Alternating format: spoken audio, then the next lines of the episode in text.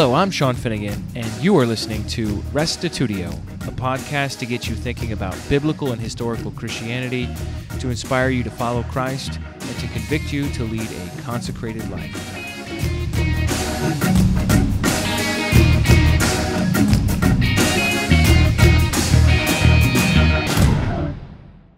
Apologetics, Part 5 Arguments for God, Part 2.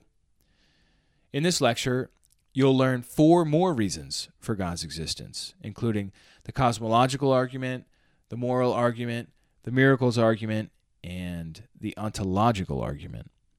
These are each quite different from each other, which is great because it increases their cumulative effect. Last of all, you'll learn about Pascal's wager, an interesting strategy that appeals to self interest. And my hope is that by adding on this second lecture, of arguments for God's existence, you'll be able to not only build your own faith, but also effectively be able to share your faith with skeptics. If you would like to take this class for credit, please contact the Atlanta Bible College so you can register and do the necessary work for a grade. Here now is Apologetics Part 5 More Arguments for God. We're going to do eight arguments for God's existence, all told, today. We have completed four and again, I'm just sketching these things out. You can always go into more depth. You can research these things online as well as in the book and in the uh, any handouts I have. But the first one was the hummingbird. Basically, with the hummingbird, we said this thing is insanely well designed, ergo, a designer exists. With the cell, we said this thing is insanely complicated. There's no such thing as a simple cell. All intelligence comes from cells in the natural world. Therefore, there must be some intelligence that doesn't come from cells. In other words, a God or a supernatural being to generate the first cell at least. DNA is a language. All language comes from a mind. Therefore, there must be a mind that generated DNA in the first place that is itself not made of DNA. And number four was the fine tuning argument based on the constants in the physical universe already being fine tuned for life to exist. It's exceedingly unlikely that these constants would be set as they are unless somebody had monkeyed with the, uh, the controls at the beginning to make it exactly the kind of Goldilocks universe that we inhabit. So that was last time. Now we're going to look at the domino theory, morality, and miracles before wrapping our heads around the ontological argument, which is by far the most difficult to grasp. But it's, it's, it's so fun. I can't not let you know about it. I don't think Meister's up to the ontological argument, but it has a long history, and I don't know. You, you, should, you should know, educated people should know about it, even if you think it's ridiculous. All right, so the domino effect is the Kalam cosmological argument. That's the official name. I just called it domino. It's all about cause and effect. All right, that makes sense. Right? Cause and effect. And so the universe, it goes something like this Everything that has a beginning has a cause of its beginning. Two, the universe has a beginning. Conclusion the universe has a cause of its beginning. Okay? And so that cause of its beginning must not be itself, right? Because that's that's contradictory. That's ridiculous. You can't cause yourself to begin to exist. We know that. So the, the, the cause of the universe's beginning must be outside of the universe or external to the universe or somehow independent from the universe. God exists.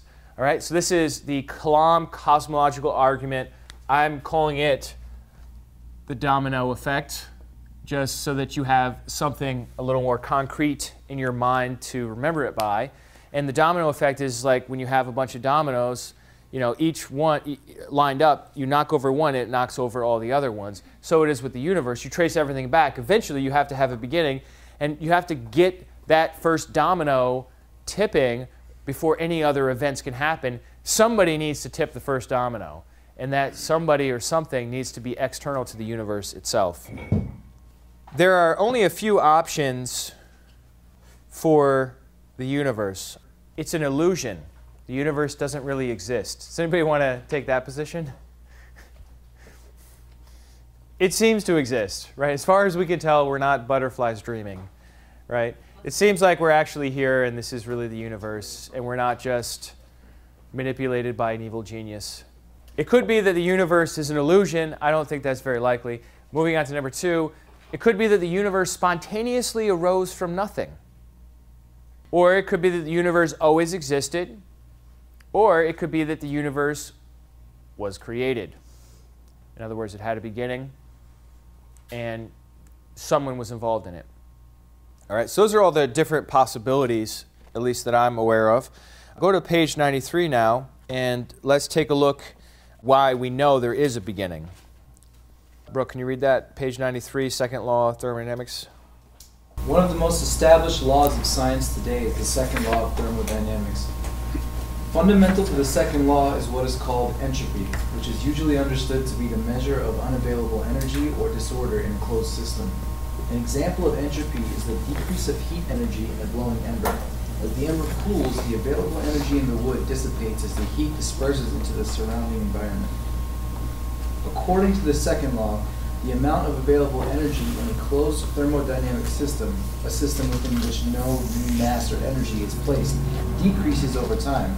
That is, the entropy increases over time.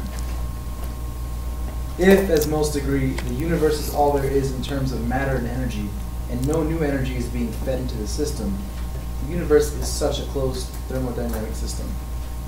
So the entropy in the universe is increasing over time. To put it differently, the amount of available energy and order in the universe is decreasing over time. Therefore, the universe will eventually reach a state of thermodynamic equilibrium. In this case, such equilibrium would mean that the temperature would remain constant and change no longer. All of the hot stars, for example, will eventually cool off and remain stable at a constant temperature, no longer expending heat energy. All right, so the idea of this principle or this law of thermodynamics is that the amount of usable energy in the universe is decreasing over time. As a result, if the universe were eternal, if it had always been here, everything would already be uh, at what we call heat death, where everything is at the same temperature. But since there are warm and cold things in our universe, we know that the universe is not infinitely old. It is some particular age, whatever that might be, but it's a finite number. So there is, in fact, a beginning to the universe. Okay? I think premise number one is totally non controversial, right? Everything has a, that has a beginning has a cause to its beginning. Do you have a beginning, Jacob? Yes. How many years ago was that beginning? Well, uh, 20. 20. Yeah. Okay. So 20 years ago, you had a beginning. Are we counting gestation? Yes. We'll give him 21. Oh my God. Gestation. right? And what was the cause of your beginning? It was your parents, right? When a man and woman love each other. we don't need to draw a diagram, but yes, it was it was it was your, your parents caused your beginning, and their parents caused their beginning, right? This phone right here has a beginning, right? This phone didn't always exist. At some point in time, I don't know how long ago, a couple years ago, a year ago, I don't know. This phone had a beginning, and then I got it used from someone else, and it was wonderful. And uh, you know, everything around us that has a beginning has a cause of its beginning. Uh, what's something that doesn't have a beginning? I mean, other than God, what's something that doesn't have a beginning that you can think of? You think there's nothing? Because everything was created by something. But not everything has a beginning, Energy. God. other than God. What about the number two? Abstract thoughts. Yeah, abstract ideas like the number two doesn't have a beginning. Nobody invented the number two. It's just a concept that exists out there. You might call it zwei or dos or duh or however the French people say that. Uh, you know, whatever you call it, but uh, it's, it's, a con- it's an abstract concept, right? So people discover the concept of two or the concept of pi, right? 3.14, the concept of pi, you know, the, the ratio of the circumference to the radius in a circle. That's, that's a concept that just exists. Nobody started that. Somebody just noticed it one day. But it was always like that, right? And so those sorts of things don't have beginnings. But the universe is not an abstract thing like that, is it? The universe has physical stuff, right? It has stuff in it, right? Physical stuff that, you know, we can feel, right? And so the universe is more like a thing than an abstract principle. And so I think it's completely reasonable to say the universe has a beginning, especially in light of the fact that the second law of thermodynamics says that the universe would already be at heat death if it had always existed. There's another argument that Meister makes. You can't cross an infinite. It's a philosophical argument. And so if you had an infinite series prior to this moment, you would never get to this moment. And I'll let you read his book if you want to know more about that. It, it eventually makes sense. you know, you just wrestle it down, and uh, eventually it will make sense. But uh, you can never get to now if you have to cross infinity to get here. Um, that's for sure. Um, really quick, to define entropy because it calls it the measure of unavailable energy in a closed system, which to me is hard. And I think Said it was like equilibrium. Uh, so entropy is a word for randomness. Yeah, chaos, and Also, disorder is not the measure. so disorder increases. Disorder, okay. disorder increases. And um, the way heat exchange works is it works from uh, hot to cold, and, it, and it's an ordered system. So as that heat exchanges, it you have less usable energy because randomness and chaos are always increasing. An analogy I might use is like if you leave your, your skateboard outside, it's not going to, you know, after a year be shiny and painted a fresh new color. No, it's going to be broken down and rusted out and probably have like a bird nest on it or something weird because you just left it outside. So like things that you just sort of don't do anything with tend to break down. And that happens not just for stuff like that, but the universe itself is always in a constant downward trend. It's kind of depressing, huh? Things are becoming more and more scattered and random and on a universal scale, not in your bedroom. Your bedroom should be nice and clean. We should all look at that chart that Josiah showed us before, page 92, right? The universe either has a beginning or has no beginning. If it has a beginning, it's either caused or not caused. I don't think it's possible to have a beginning without a cause. I'm just going to go ahead and stick my foot in the ground there. And then say if it's caused, it's either personal or not personal, right? The problem with impersonal causes is there's no reason why it should suddenly happen. Okay? In other words, take this pen and gravity. Gravity is an impersonal process that's always acting on this pen, so long as it's on Earth, right? So gravity doesn't just like suddenly start pulling on the pen. It's always pulling on the pen, which is to say, whenever I let it go, it's going to drop, right? Because gravity doesn't just decide to start working. It's an impersonal process. It's always in effect, right? And so if there was an impersonal process that caused the universe, the universe would be infinitely old because that cause would have always been acting on the, the universe. But we already said the universe isn't infinitely old, so therefore it must have a cause, and that cause must be personal because only a person can decide to do something at a point in time. Okay? Gravity just always works. It's just always pulling. It's just always pulling. Me, however, I just decided to lift up the pen. So I initiated a new event. I began a new event. And gravity was pulling the whole time. So that's the difference between a personal and an impersonal cause of something happening. There are a couple of drawbacks to the cosmological argument or the domino effect argument. One is that it doesn't rule out multiple gods. It could be that multiple gods caused the universe to exist. The other thing it doesn't rule out is an infinite succession of gods, right? So it could be that one God caused the universe and another God caused that God to come into existence and another God caused that God to come into existence, right? You have an infinite succession of gods, right? How do we answer the question of, well, who made God? Look at premise number one once again. Only things that have a beginning need a cause. If God doesn't have a beginning, he doesn't need a cause of his beginning. The number two doesn't have a beginning either, so it doesn't need a cause. So if God has a beginning, then he needs a cause of his beginning. But if he always existed, then he doesn't need a cause of his beginning. Okay?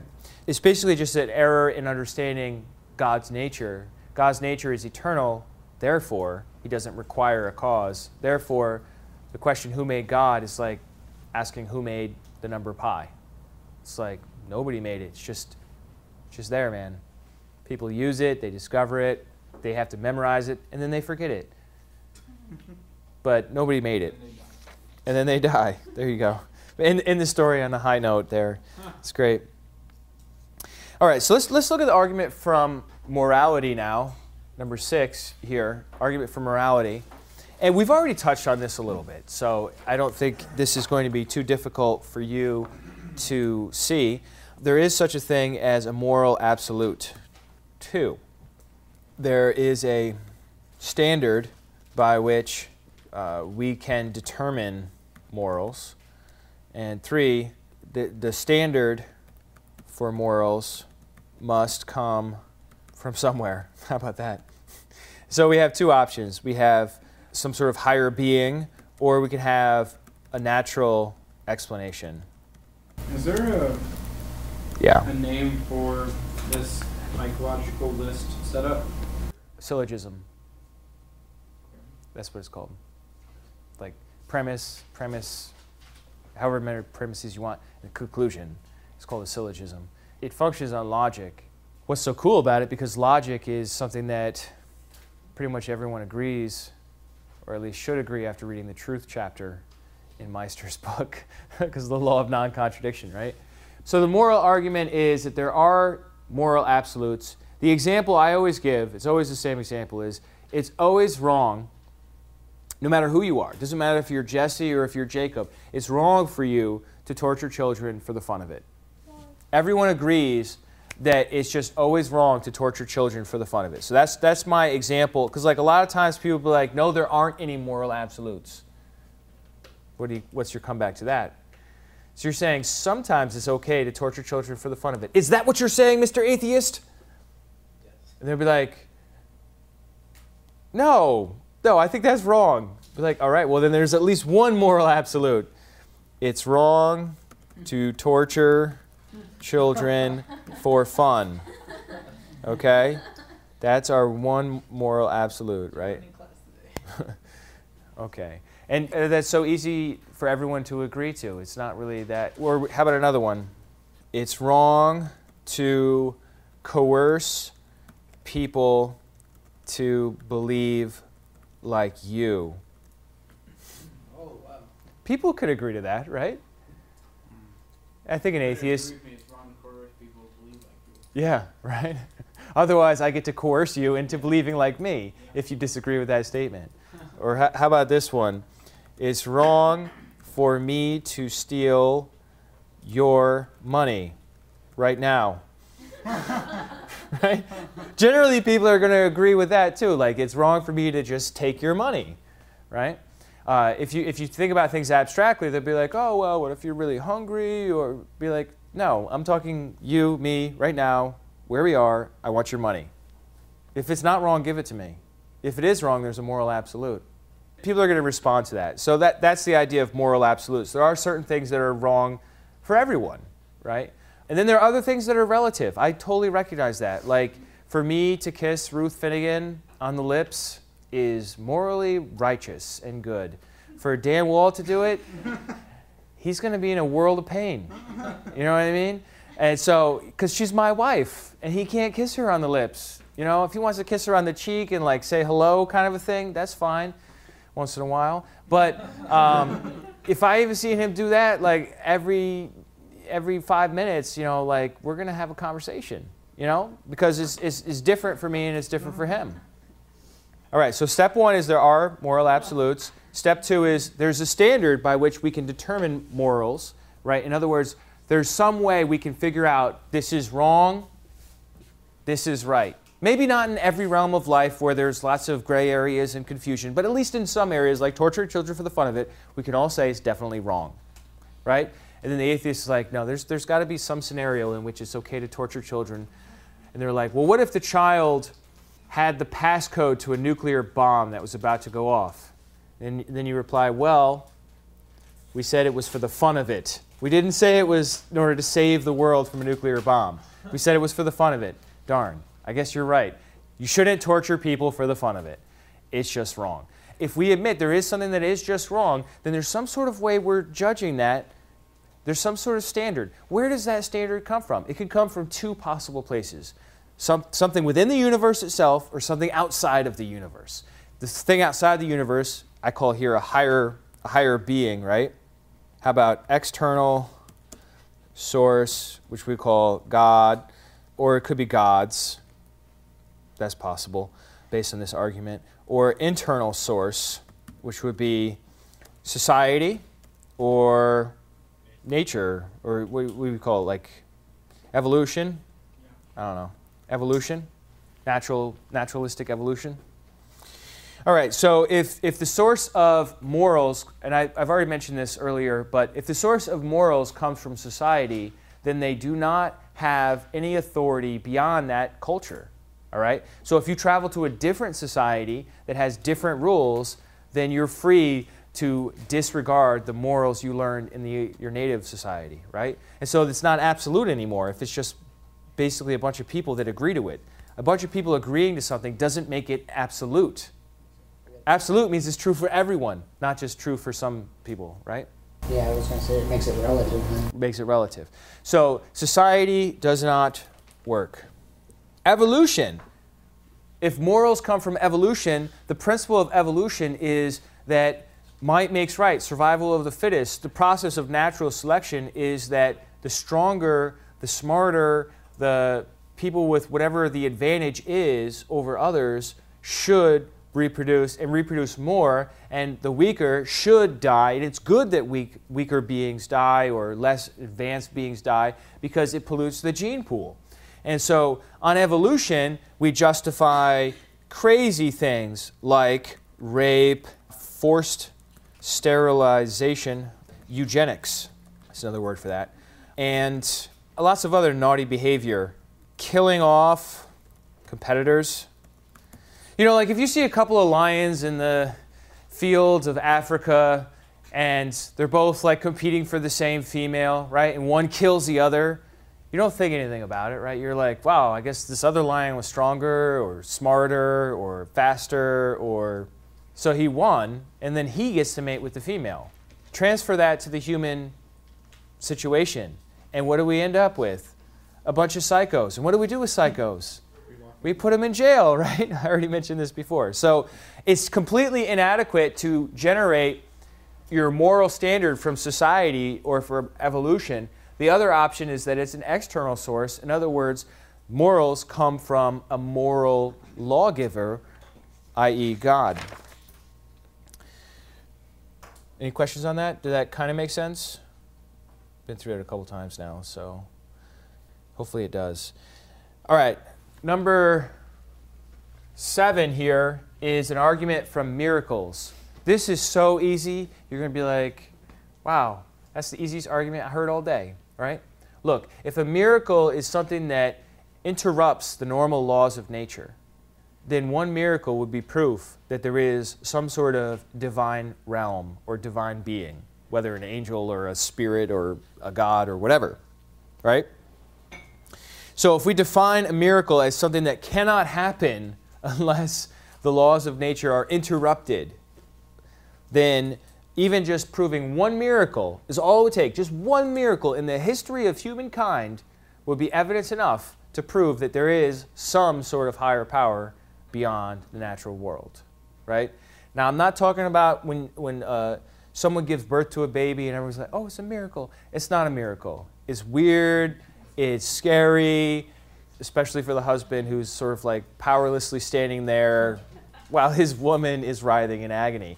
But yeah, I guess people think that's beautiful. But it's not a miracle because it happens, there's no interruption of natural processes there, right? Natural processes are taking place, laws of nature are functioning normally, right? However, if somebody walks on water.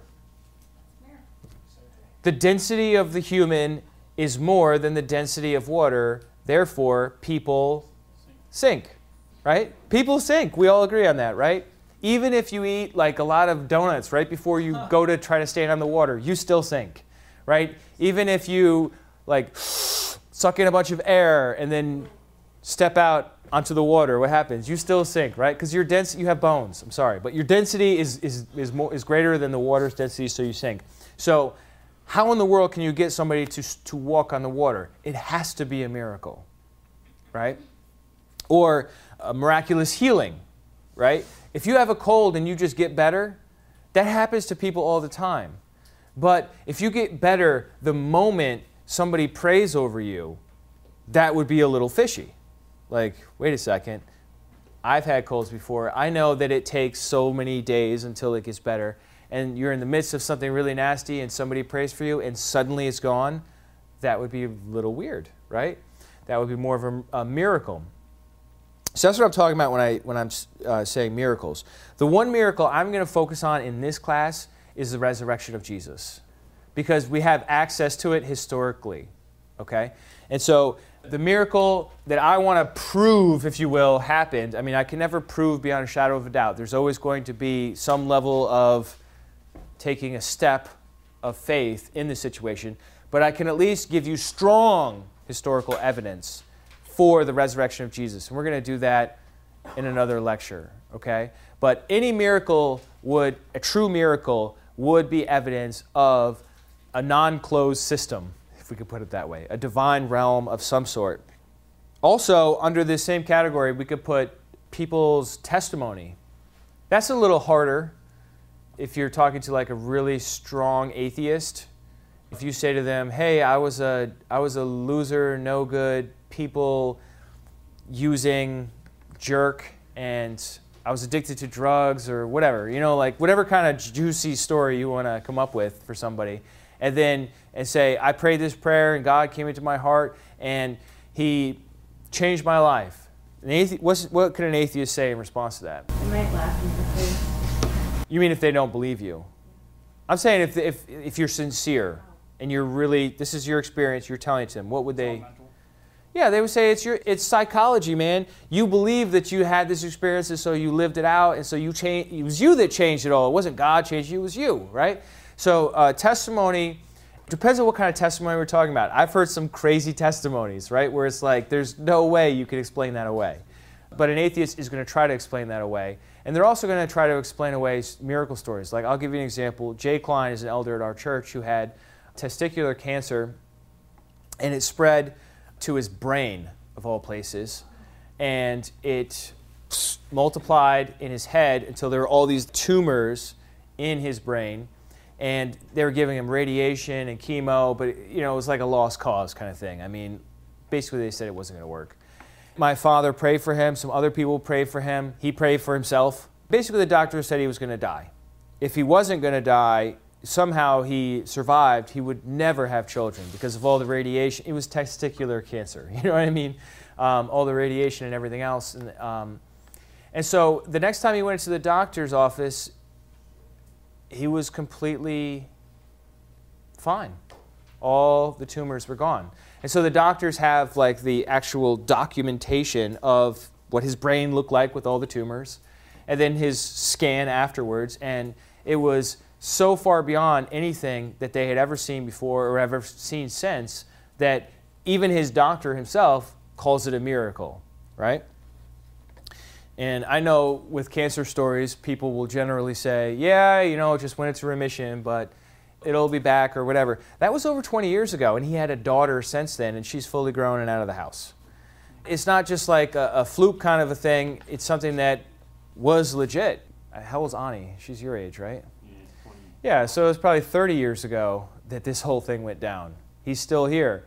And you know what he does? He works in hospitals ministering to people that are sick. He's a chaplain in a hospital.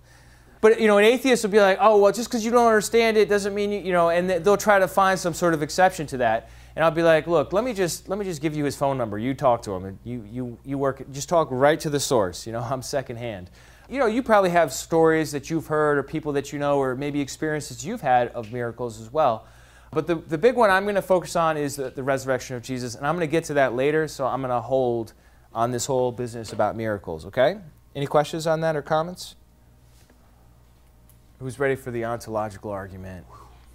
Isn't that the word used when we're talking about like Jesus and God being of the same substance? Isn't that Mhm. ontological? Yeah. Ontos is a Greek word uh, related to the word to be. uh, which in the first person instance is eimi.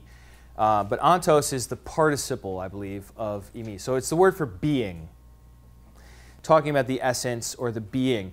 This is an argument for God's existence based on his existence itself. Did you catch that? It's an argument for his existence based on his existence. Is really trippy. Anyhow, this guy, Anselm of Canterbury, came up with it about a thousand years ago. Maybe less than that. Canterbury. And so Anselm was a monk, and he was just relaxing one day, and he's like, there it is. And then he wrote it down in a book hmm. called the Monologion. And then he wrote the Proslogion after that. So the cool thing about the ontological argument is it's fascinating. It can be a faith builder. It's another reason to believe in God. It gives monotheists an advantage over polytheists because the argument proves that there is only one God. That's native to the argument itself. You can't have more than one God for an ontological argument. I should read this to you from his monologion. It would blow your mind how smart this guy was. There's an idea out there, I'll get to this, to this in the anti science lecture. There's an idea out there, chronological snobbery, where because we are living in the age, communications and information and whatever, that we think we're smarter than ancient people. And you just need to read what ancient people wrote, and you'll just be like, I have no idea what you're even saying. And It's not because it doesn't make sense, it's just because they thought at a wavelength that is way beyond Twitter. and our attention spans and our cognitive capabilities are not well developed typically because we don't exercise that brain muscle very much. We're just like kind of, I'm not saying you guys, but like other people, just kind of lazy, you know? So this guy came up with this argument. It's just totally out there. It all is based on this GCB. Okay, the GCB is the greatest conceivable being. And the way I write it or summarize it is by definition, God is the greatest being you can possibly imagine. All right? And so the way Anselm approaches this is he says, I want you to imagine the greatest possible being and just hold that idea in your head. That's step one. Conceive means to imagine, okay? Not like conceive a baby, but conceive a thought.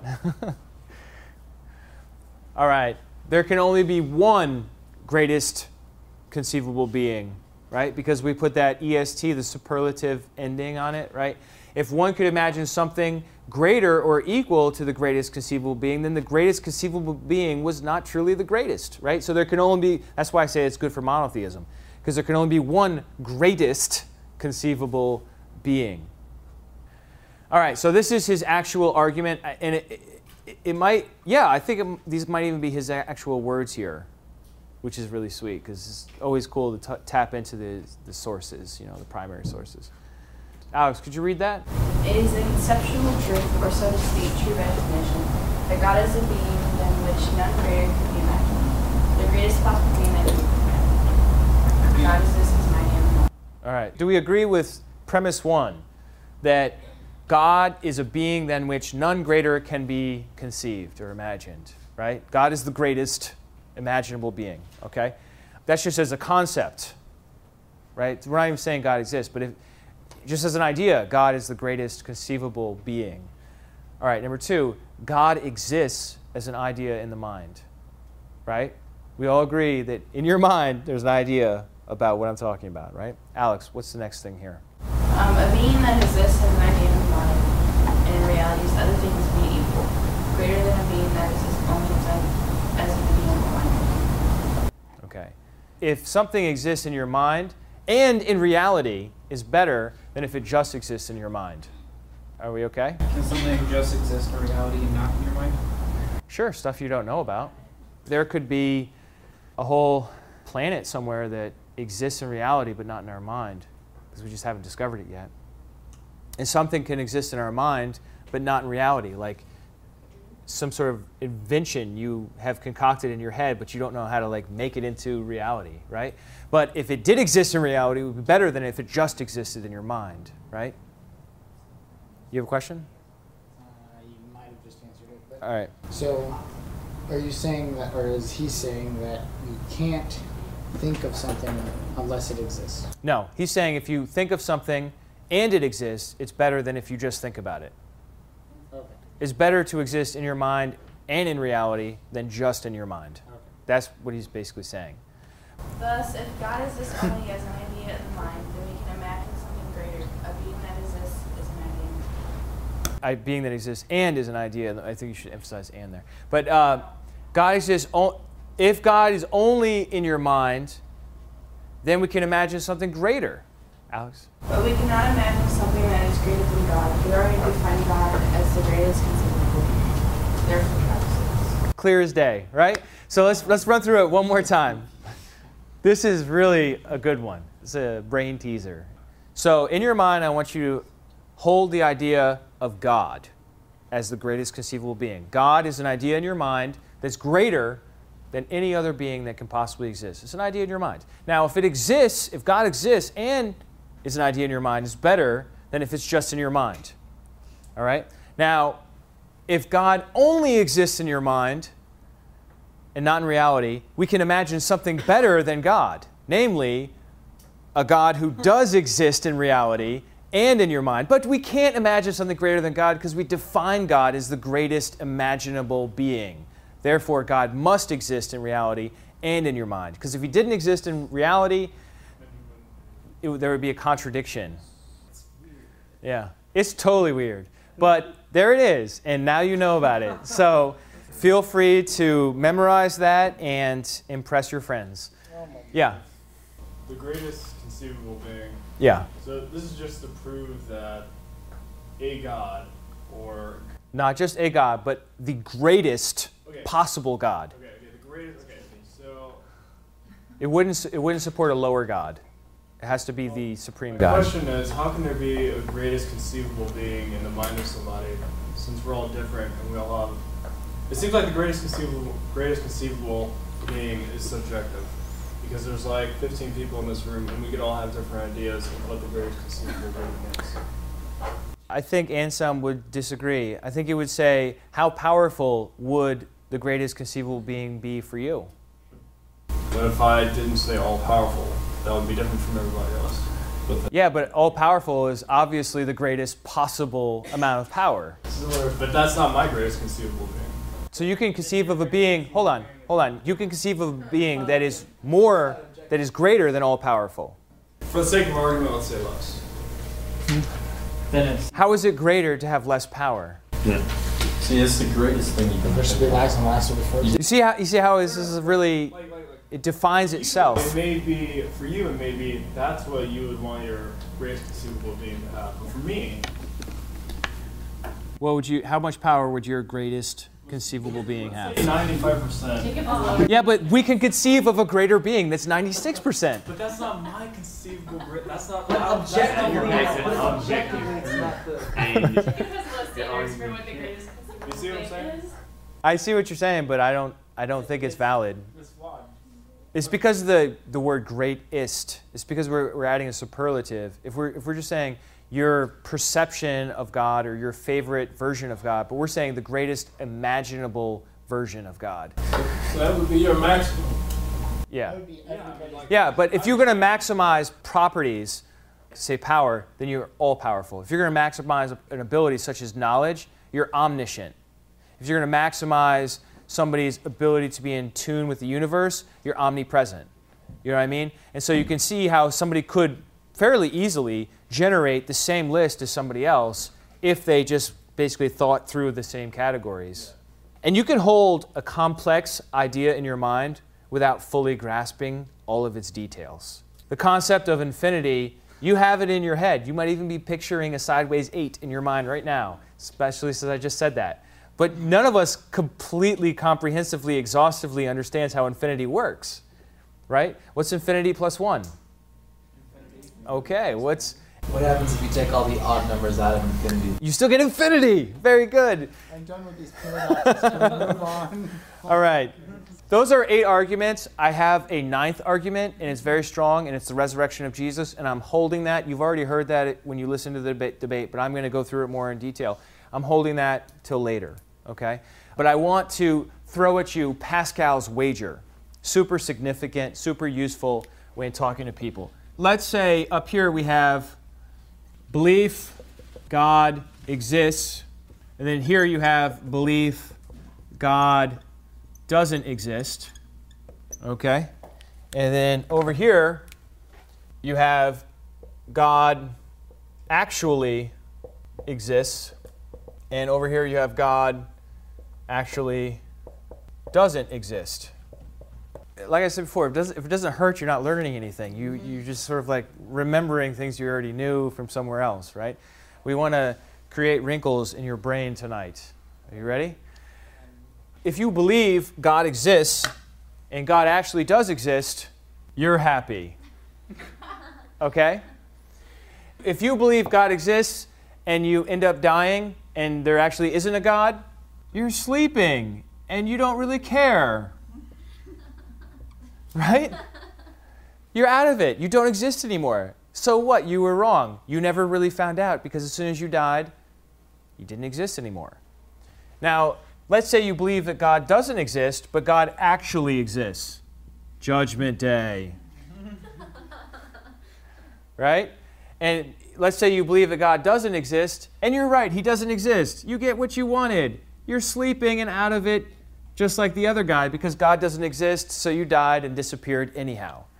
So, which position is better for you out of those two? It's better, uh, just a pure self interest, for you to believe God exists. Because even if you're wrong, it's just the same anyhow. But if you're right, you get to enjoy God forever. That's Pascal's wager. It just makes sense based on self interest that you would want to believe in God's existence. There's no advantage to not believing in it in an ultimate sense. By believing God exists. Yeah. If you're going with Christianity, that's the wrong motivation to believe in God. Right? Mm. Yeah, it's just in general, though. Just, just in general, I mean, we can elaborate on it, but I just want you to get the gist of Pascal's wager. Let's take a look at this again. Pascal's wager is an argument for belief in God based not on an appeal to evidence that God exists, but rather based on an appeal to self interest. It is in our interest to believe in God. The argument suggests that it is therefore rational for us to do so. The claim that it is in our interest to believe in God is supported by a consideration of the possible consequences of belief and unbelief. If we believe in God and He exists, then we will receive the infinite reward of eternal life, while if He does not, we have lost little or nothing. If we do not believe in God and He exists, we will face the wrath of God on Judgment Day and be thrown into the lake of fire, while if He does not, then we will have gained little or nothing. Either receiving eternal life or losing little or nothing is clearly preferable to experiencing God's wrath and destruction in hell or gaining little or nothing. It is therefore in our interest to believe in God. That's Pascal's wager. Probably science and matter medicine show too that it's in our self-interest to believe in God while we're alive too, mm-hmm. because people who believe in God are healthier and more happier lives. Mm-hmm. There was a, I think it was a TED talk. They, they did a study of people that live really long. And faith was a component of all the people that are the oldest people on the planet. All right, so when we come back, we are going to look at a different subject. We're going to look at the historical Jesus. It's going to be awesome. You're not going to want to miss it.